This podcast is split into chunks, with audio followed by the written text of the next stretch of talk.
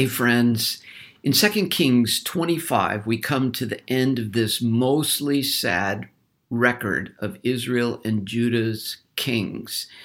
In the first two verses, we read So in the ninth year of Zedekiah's reign, on the tenth day of the tenth month, Nebuchadnezzar, king of Babylon, marched against Jerusalem with his whole army he encamped outside the city and built siege works all around it. The city was kept under siege until the 11th year of King Zechariah, Zedekiah. So the details that follow are horrific. After this two year siege and forced famine, Zedekiah tries to escape with some of his men. He's separated from his men, he's captured, then his sons are killed right before his eyes, then her, his eyes are gouged out. So the last visual memory of his mind is the death of his sons, and then he's taken into captivity to die in prison in Babylon. Then the army of Babylon sets Jerusalem completely on fire. They utterly destroy the sacred temple, and the Jews themselves are taken into exile back to Babylon. They only leave a remnant to stay and care for the land, the vineyards, the crops, and the livestock.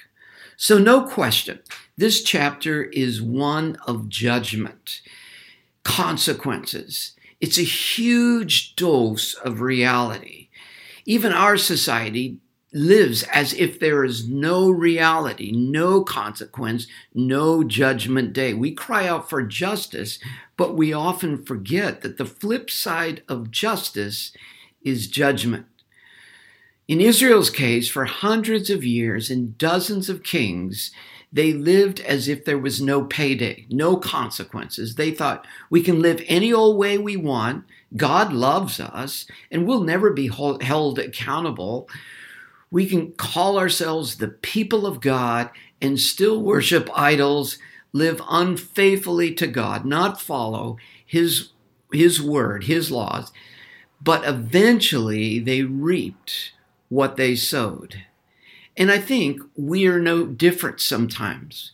We serve the God of love, the God of grace, and yet even He warns us in the New Testament that we can't love the world and God at the same time, but we pretend we can. The loving Apostle John cautions us little children, keep yourselves from idols. And Paul himself, the apostle of grace, warns us that everyone will reap what we sow. So, this is a sobering chapter for us as well. Now, can you imagine if Jehoiakim and Zedekiah, the last two kings of Judah, would have been able to see in advance into the future how their story would have ended with the burning of Jerusalem in flames?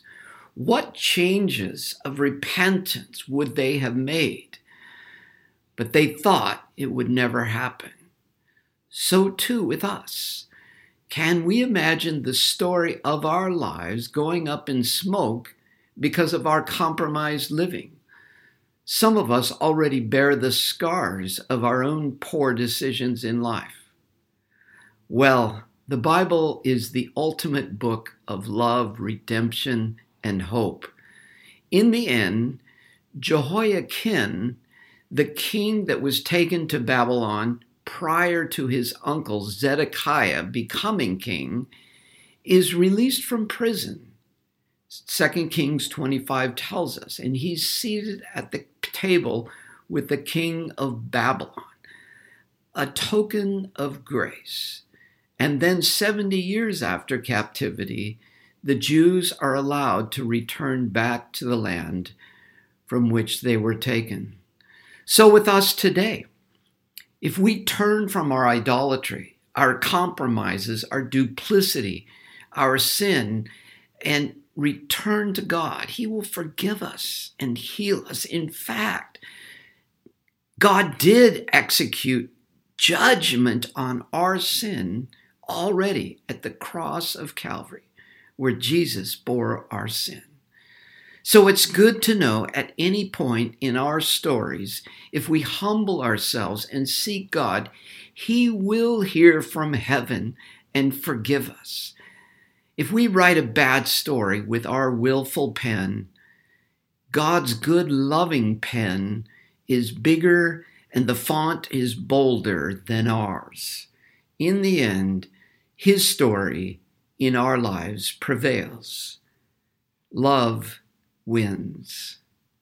Father, we repent today of our duplicity, our uh, messing around with idols, uh, our pride, uh, all the things that would bring us shame. Father, forgive us and cleanse us. And we thank you that you paid the price for our sins at Calvary. And now, Father, Write our stories the way you intend them to be. Let your pen of grace be the pen that writes the story of our lives, we pray. In Jesus' name, amen.